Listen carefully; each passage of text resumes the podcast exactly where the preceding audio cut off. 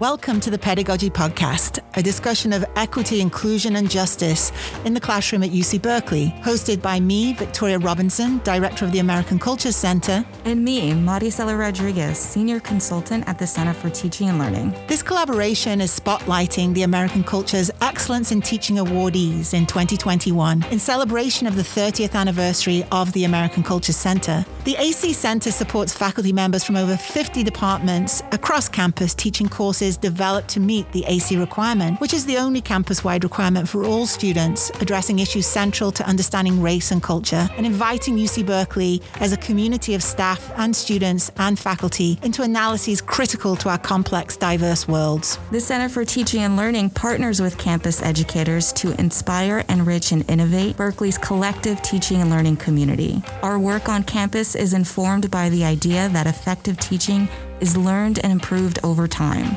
Each of our guests have demonstrated this same commitment to progressive refinement, especially as it relates to equity, inclusion, and justice oriented teaching strategies. In this episode, we're excited to be joined by Gail De Kosnik, Associate Professor and Director of Berkeley Center for New Media. Welcome, Gail. Welcome to another mini episode um, co hosted by Center for Teaching and Learning colleagues and American Culture Center colleagues. We are here to spotlight teaching and pedagogy across Berkeley campuses. And these first couple of episodes are really geared towards equity minded pedagogy. And we're really just going to blow that term up because it can mean so many different things and we're joined by Gail today. Welcome. Thank you so much. Thank you for having me. Yes, very happy to share this space today with colleagues Maricela and Gail. As Victoria Robinson, Director of the American Culture Center, and to start off this podcast series, it, it really made sense to start with the recipients of the 2020 2021 Innovation in Teaching Award, which creates a different kind of recognition of the ways in which faculty bring their expertise and respect and kindness and commitment and brilliance to the ways that pedagogy gets constructed in the classroom. And Gail, you were being recognized by the students for so many different things.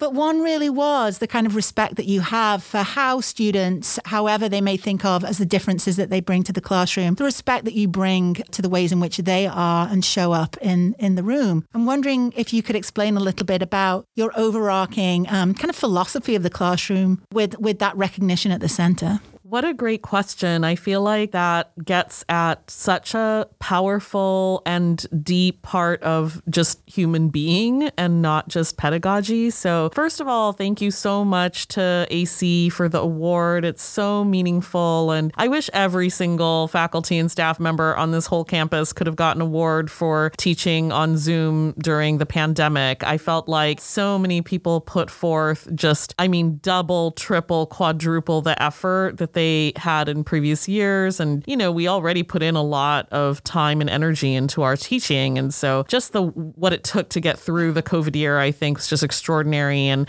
I feel really special and lucky and honored. But I also just kind of in my heart want to share that award with literally everybody on this campus, uh, including the students. And so to your question about respecting students or, you know, honoring their views and allowing them to have a space of authority authority in the class, I think my underlying philosophy is that students are the teachers as well as me, that we occupy a more lateral relationship to each other than a hierarchical one. And of course, we have different roles. Uh, my role is to facilitate and to bring a certain perspective that comes from research into the classroom. So that's my job is to consider my own research, do some additional research it takes to stage, you know, a, a class well, to write lectures well. But the other part of my job is to invite the other teachers into the space and to make sure that the students are teaching their peers and really bringing forth their own expertise. And that's what I look for in all of my, you know, all the assignments, or I don't really give exams, but I have assignments, papers, projects that students do. And what I really expect them to do is to teach me something or to teach each other something, you know, if it's group work. I mean, their views and opinions and how they synthesize information is so valuable and so important for so many people to hear. And I just take that for granted. And I think it's kind of unfortunate that our hierarchical educational system from kindergarten on maybe teaches students, it gives them another, it gives them the view of themselves that they're less important somehow in the classroom. But it's all for them. I mean, it's the only reason classrooms exist is for the student. And so the students, you know, when they are speaking, when they are showing up and they are sharing, that's a successful classroom.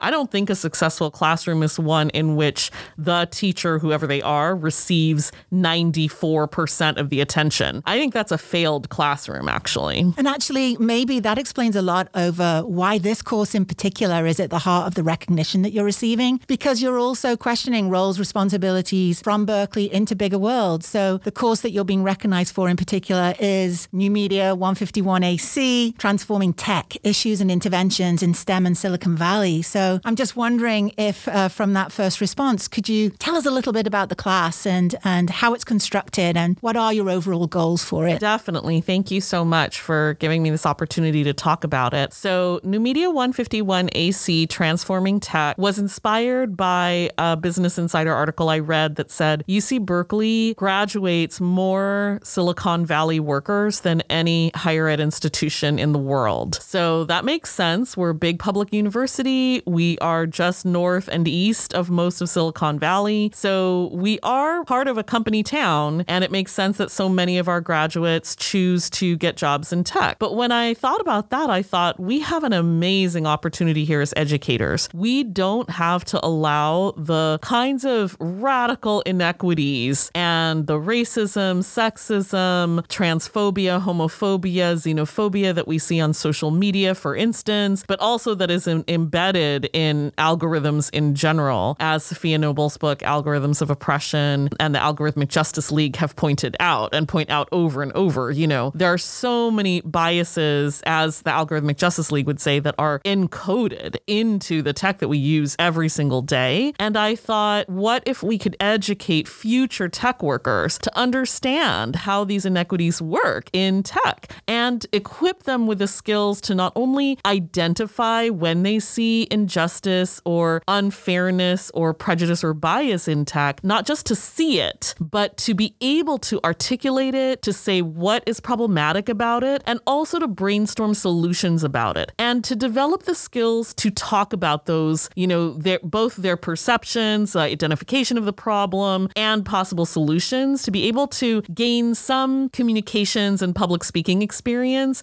so that in a future room one day they might be the one person in on the engineering team that says wait a second this is not going to work for disabled people. Um, women are being harassed by our platform. You know that are able to bring out these um, affordances that are not so great for our society that happen all the time in tech but you know there has to be at least one voice in those rooms that is willing to say it. We can't rely on quote unquote the people to protest every single thing that's wrong with tech. It would be better and easier for the society if tech itself, the tech workers themselves, had that perspective and that history and that consciousness and the skills to say something and do something about these problems. And so that's my frankly ultimate goal with this class. But it also could be a bit of a pipe dream. I mean, we don't really know how many future tech workers are taking are going to take this class.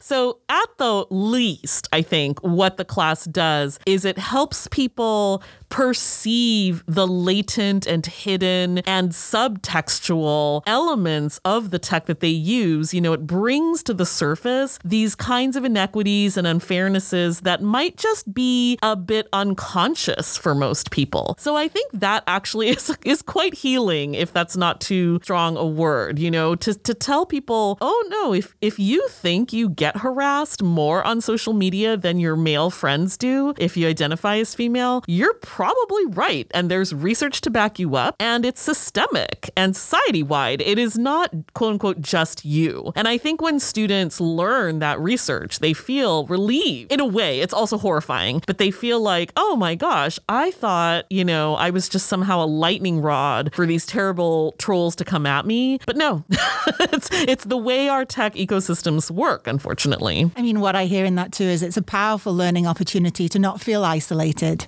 to feel connected, which also feels like it's the it's that anti world to, in some ways, the reverberations of tech. Um, so that kind of intimacy that you're building up and connectivity that you're building up. Yes, and broadening that from not just one technology, but it's likely pervasive in other tech that we engage with beyond social media and other spaces when we talk to people online.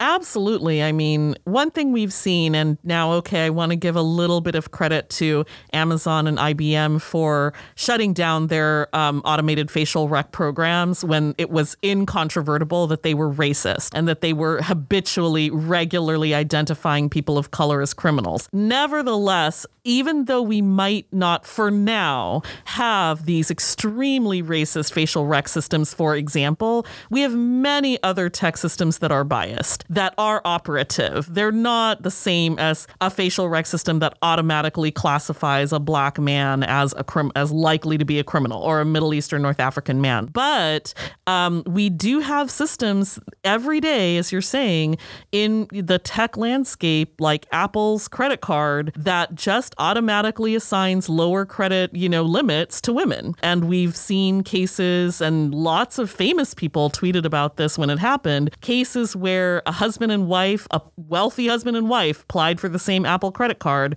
The wife got half the credit limit and they share all of their finances. So 100% of their financial background is the same. Their credit scores are the same, but the man of the family got twice as much credit limit. And then, you know, those couples complained and got nowhere. Um, they individually got their credit limits equaled out, but what they complained, you know, after they complained enough to get that, they said, Apple did not make any commitment to investigating why the algorithm did this. So they didn't feel satisfied because they saw it was a structural issue and they they themselves, you know, it wasn't enough and I think this is right. It wasn't enough to have their situation rectified for their own family. They were like this is a problem. It obviously is your algorithm, but uh, but big tech companies are not that interested right now in investigating those embedded biases. So it's exactly right what you're saying that the these are system wide. These are very these operate at a level of that's very unseen. There's nothing on an Apple credit card that's going to say we're prejudiced in favor of men. we think men deserve more money. They're not going to publish that assumption. And yet, somehow, that is the assumption of the algorithm. So, in a classroom, I think a lot of classrooms, like an American Cultures course, they they have those kind of um, those moments where students can actually be outraged. And in some ways, that outrage comes from why didn't I know? How, how come I've not had this conversation before? Has it been hidden from me? And then it sinks into the personal. Is like this. This feels like I'm in this. And I'm wondering, how do you construct a relationship in the classroom, an environment where in hot topic conversations with a lot of emotion involved. How do you manage how do you manage those conversations and the connections? Thank you so much for asking that question.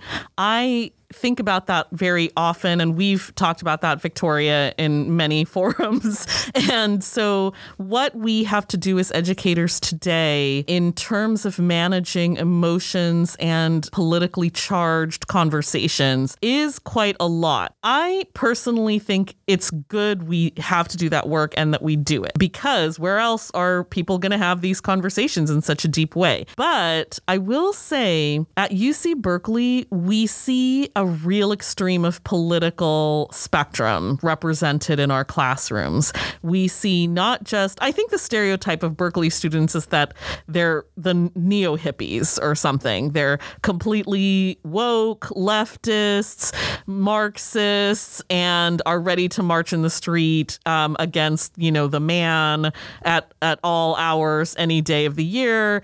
And of course, we do have these students and they're wonderful. We also have extreme right oriented students. We have students from the alt right. We have students who believe in conspiracy theories, for instance. We have students that come into classes like American cultures classes really ready and eager to debate the left leaning students in the class. So when we have to hold space for conversations in our classrooms, especially American cultures classes that explicitly address race and ethnicity, gender and sexuality, nationality, we really have to be ready for an extremely wide spectrum of views being expressed. And I have to say, it can be so difficult to know how to, especially the conspiracy theories, I think.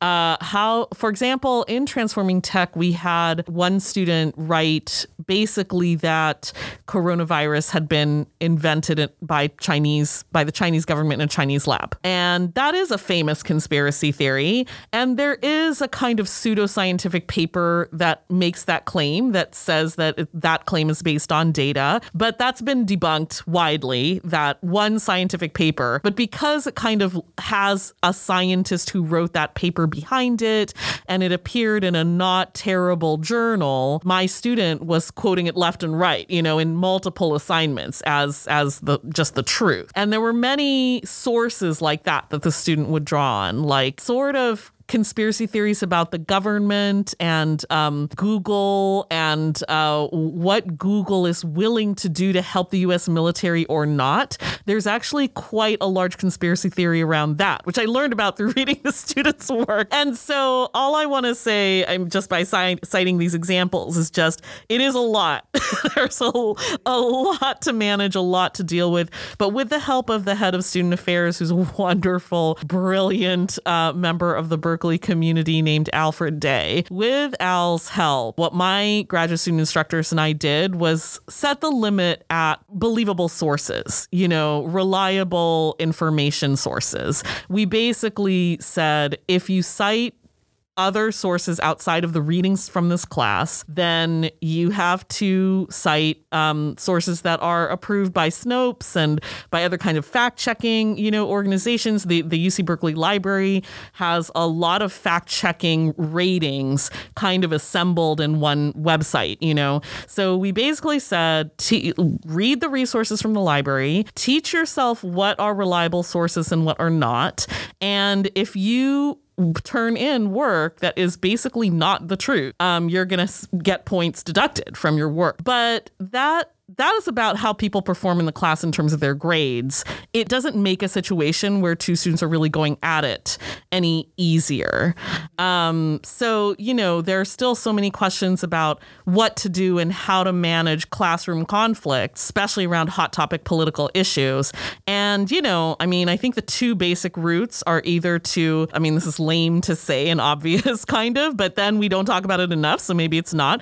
I think the two choices are either address it on the spot or tell the class you understand what is happening and the severity of it and ask to delay that conversation to the next day and give yourself a couple nights, a night or two to think about your strategy for addressing what came up, you know? So I think that's all we can do uh, as instructors, but it is, it's difficult, it's challenging. That's such good advice. And also thank you for calling in our academic partners on campus and, you know, showing the value of how they help us construct the classrooms. It seems to me like there's this tension of wanting to de center the instructor so that it's a student centered space, but also providing enough structure where an instructor can step in as needed or shape the conversation to be mindful of digital literacy and information literacy skill buildings, even if that's not necessarily a one to one connection to the course content, but it's always there in any academic course.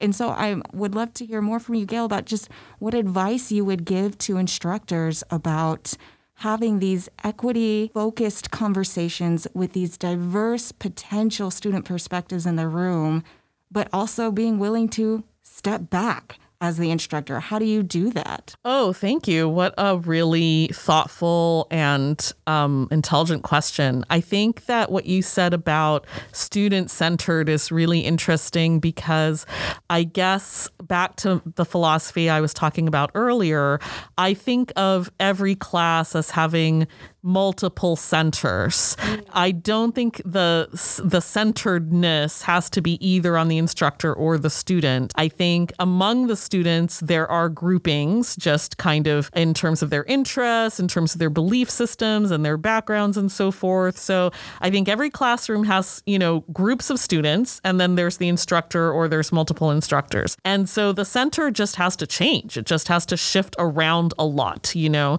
And I think the job of the instructor, part of it is to make sure the center is moving along, that not any one party is being foregrounded all the time, and and to think about equity in terms of considering how often each of the groups gets to weigh in. I think it's important to not, for example, let the most eager talkers dominate the whole semester.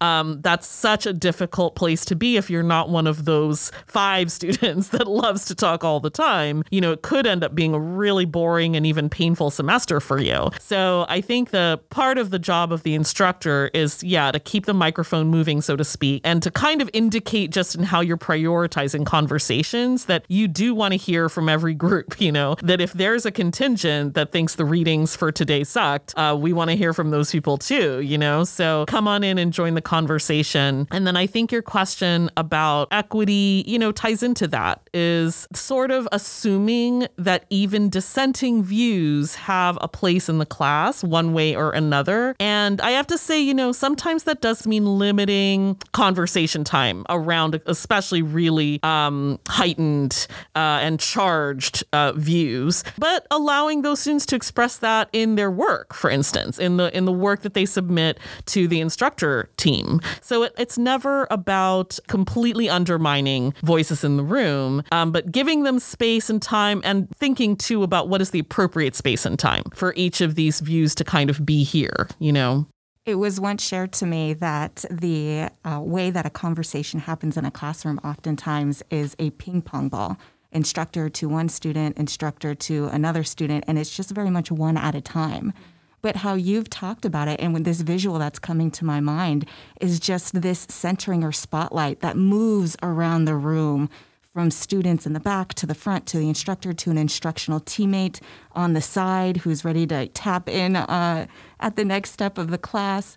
So I'm really loving this image that you're just bringing forth in my mind. It's just this holistic perspective of learning, and you're really taking a horizontal approach to what's commonly, like you said earlier, very hierarchical, vertical take in learning, especially higher ed. It's also very energetic. Yeah, I think yes, that very engaging. Like you're having to, well, yeah, and also the labor of you, like the attention of you. And I'm just wondering how you're not exhausted at the end of the day, you know, putting that together. I think that that's such a great metaphor, that ping pong model. I can really see that in my head. And I actually think that would be more exhausting, um, always being the conversation driver or respondent than facilitating a broader conversation in the classroom. But, you know, I will also say I love your metaphor for the spotlight moving around, which is quite beautiful. And I do think the spotlight moving around, sometimes that happens from class session to class session. It, the spotlight sometimes doesn't move around so much in one class meeting. So there will be students, for example, LGBTQ students will be really activated by queer issues and, you know, homophobic or transphobic bias, they'll be really vocal that day or those weeks, you know. They'll be participating in a way that's meaningful to them and emotional for them. And I do think those students should sort of hold that day. Those readings and those assignments and that whole task to really think through what is tech doing to these communities in this country right now is specifically for those students. So, and they might say less on a day that focuses on anti immigration tech, for instance. And so I think think that the spotlight it does move around and I do want to hear from everybody, but there are certainly groups that are more active and more engaged by certain topics than other topics just at any given time. So sometimes a day will go where I will sort of be able to ask a question that gets so many different views involved in that one hour or something. But another time I'll be like, great, I'm kind of glad that we only heard from people from from the community who is the most affected by this tech. And that's appropriate. So I think it differs from session to session, I would say. And like I said, it feels not exhausting at all, but really energizing to get people activated and to have them really want to step forward and just say with their whole chest, you know, what I think about this is this. How I am responding is this from a very centered place. So I love that when students feel safe enough and also kind of, you know, it's a big word, but inspired enough to share that way. I think also how you've just spoken about the ability for many people to see themselves in the class and feel empowered to have their voices in the classroom is actually about the construction yourself of the class because it's multidimensional and critically intersectional, which I think also tells us that those are the classes that lead in the ways in which others can be inspired to create frameworks where all students feel involved at some point or another in the discussion. So, one, just thank you for the most beautiful class design. And then I'm wondering, lots of us have favorites uh, in terms of that moment in the class where you're like, oh, can't wait to get there. So, I'm wondering if you have a favorite moment in the class, Gail, or also a favorite assignment where you're like, this is going to be fun. Just wait until they get to this point. This is a great question, by the way. I love this question. I love that. I need to have those. It's like your favorite episode in the season of TV. I love that. I need to think that way more. I will say that, not from my perspective, but from the student's perspective, one class that stood out quite a lot in the sense that students gave me a lot of feedback about it afterwards was the day that we talked about James Damore's Google Manifesto, which is basically a quite serious and quite long memo to all of Google that states that women are not qualified to be engineers or that women are much, much, much by nature in their essential being less qualified to be engineers than men are. And Damore is fired for that manifesto manifesto, but there was quite a lot of support for that manifesto at Google at the time among the employees. I mean, there I won't put a percentage on it, and I think that would be impossible because not every person Google spoke to a journalist at that time. But the reporting tells us that plenty of people said, "Oh yeah, we we feel suppressed at Google because we cannot express this view. We cannot openly say that women are worse engineers than men." And I thank this manifesto for teaching us that it's okay to do that, for trying to open that door on that conversation, which is, of course, I mean, profoundly sexist sexist. So the day I lectured about that, uh, and then we had a class discussion about it, several students afterwards, this is one great affordance of teaching on Zoom, several students afterwards said they sent that lecture to their moms or to their sisters or to just their friends. I mean, there were people that learned about feminism and how to talk about gender and equity through this example. And that was so thrilling that perhaps, you know, it's possible STEM students don't really get to have that awesome gender studies class as freshmen, for instance. It's not guaranteed that they're going to be exposed even to sort of the basics, you know, the the preliminaries of feminist theory or, or feminist thought or or critical gender studies. And so to have such a lively example that's so extreme and almost hilarious in its extremity, but to have that have quite serious effects on people where they felt like, oh, this is what it is to defend women's equality and to speak about that in an intelligent way. That was so moving to me. I was so pleased by that. That said, we did have a student. I saw this paper that after, at the end of that unit, the unit response paper that said, oh, I'm so glad we read James Damore's manifesto because nothing else in this class that we've had to read has really made any sense to me. But this manifesto made sense right away. I understood every word of it. And I'm so glad that you signed it and that I can respond to it because finally, finally, like I get it.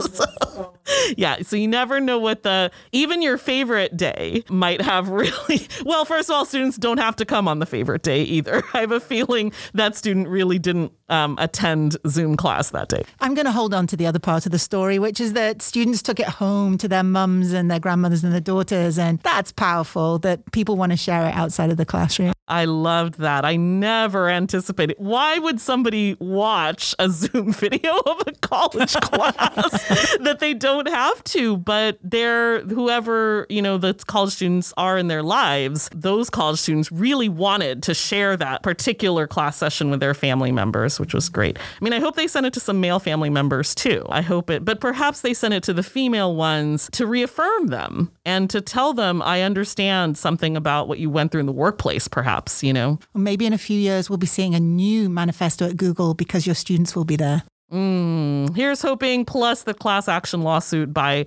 women employees that's going on right now. Absolutely. Yeah. Yeah. And all of it will have a link to your recorded lecture. that's very important. You will be the Kevin Bacon of the tech world. Yes. Yes my most uh, heavily reblogged and liked post on Tumblr is about women's representation in the Marvel universe. And I feel just a little ownership over Marvel's recent, you know, just barely more feminist when I see a whole TV series that are focused on women characters, I'm like, well, I hope they saw that Tumblr post because lots of people have been feeling the need for that representation for a long time. A lot of these examples in your courses and just how students have reacted to your courses, you were hesitant to say it, but I will say it loudly and proudly, are inspired by your course. That's one of the wonderful things that I see about the AC program and AC courses is this ability to maybe not even ability yet, but opportunity to connect to other people's stories, experiences, and to have it hit home in a different way where it wasn't landing before. Absolutely. And I would also like to thank Victoria and the whole AC network and, you know, the center itself and also just the, the number of people that are invited into AC. You know, Victoria really wanted me to apply to the Adobe Fellows program that supported this course. And Adobe is great, but, you know, the real value of that program was having a cohort help me and we all helped each other develop our new American cultures courses. And we had all taught in we had all taught American cultures courses quite a bit before. So it wasn't like the cohort entered the room completely new to AC. And I get the feeling um, that all of us as instructors would have taught those kinds of courses anyway, even if there were not an American culture center or framework or designation for courses. But what is so nice about AC is that we know we're not alone. you know, to reference a point Victoria made earlier about the students. But as instructors, it's so nice to know we're not alone. And it's nice to know that these kinds of really challenging and systemic parts of teaching AC, we have support, we have places to go, people to ask, and even just a, a place where we feel emotionally reinforced. like, uh, this is challenging and it's challenging for others too. And I'm just going to sit in that camaraderie. So that's really nice. Wow. Well, thank you so much. Uh, and and this podcast is part of that. The the building goes on. Yes, I was just gonna. It's such an opportunity to spotlight where we are in this physical space. Absolutely. Yeah. So, as part of that community, Gail, and I would say a central member of it, and being recognized this year, thank you so much. Is there is there a last piece of advice or wisdom you'd like to impart to everybody else? I think the what I just keep giving myself as advice, and I would give this to any AC instructor who asks, is to really just believe that what you are doing is worth it. I think it can be very dissuading and discouraging when we have students say that they really loved the James Damore manifesto and you know take take the wrong lessons or sort of use your class as a platform for spouting um, extremist and conspiracy theory type views. You know, it could be really hard, but I feel like what we are doing in these classes is so important and it is changing lives. And even the students that say absolutely nothing to us about how the class went, you know, I do feel like there is a way that students take forward their education in social difference and identity and live that in their lives. Uh, you know, they are educated about it after they take one of our AC classes. And that is such a noble and powerful and honorable thing to do. So I think even on even on your hard hard days, just remember and tell yourself it's worth it. You're doing the work, it's necessary work. It is having impact, even if we don't see it. Thank you. And that reminds me of the most important thing that you shared at the beginning of the pandemic, which was when coming into conversation with other faculty about advice, you said grace. We need grace for each other. And I think that that inspired so many people to think about what they needed, what they needed with other people, and then how to bring that into relationship with the classroom. So again, thank you. Oh, thank you so much. Just quickly following up on that, what I say these days is find that hook and reach up and take yourself off of it. This is a very difficult time for literally everybody. Let yourself off the hook. Don't feel like you have to, have to, have to. You should, should, should. Feel more like I did what I could. That was what I could do. and you showed up and it's done. And you did it. And we can move on. That's right. What a great note to be on. so, yeah. and now we've done this. We have. Yeah. This was wonderful. Thank you so much. Thank you for having me. Thank you for being with us. Well, thank you for being in conversation with us. We'd also like to thank the Ethnic Studies Changemaker team, which includes Pablo Gonzalez, Rania Salem, Angel Garcia Baez Toros, the American Culture Center, and the Center for Teaching and Learning. You can find all of our episodes on the AC and CTL websites and Spotify.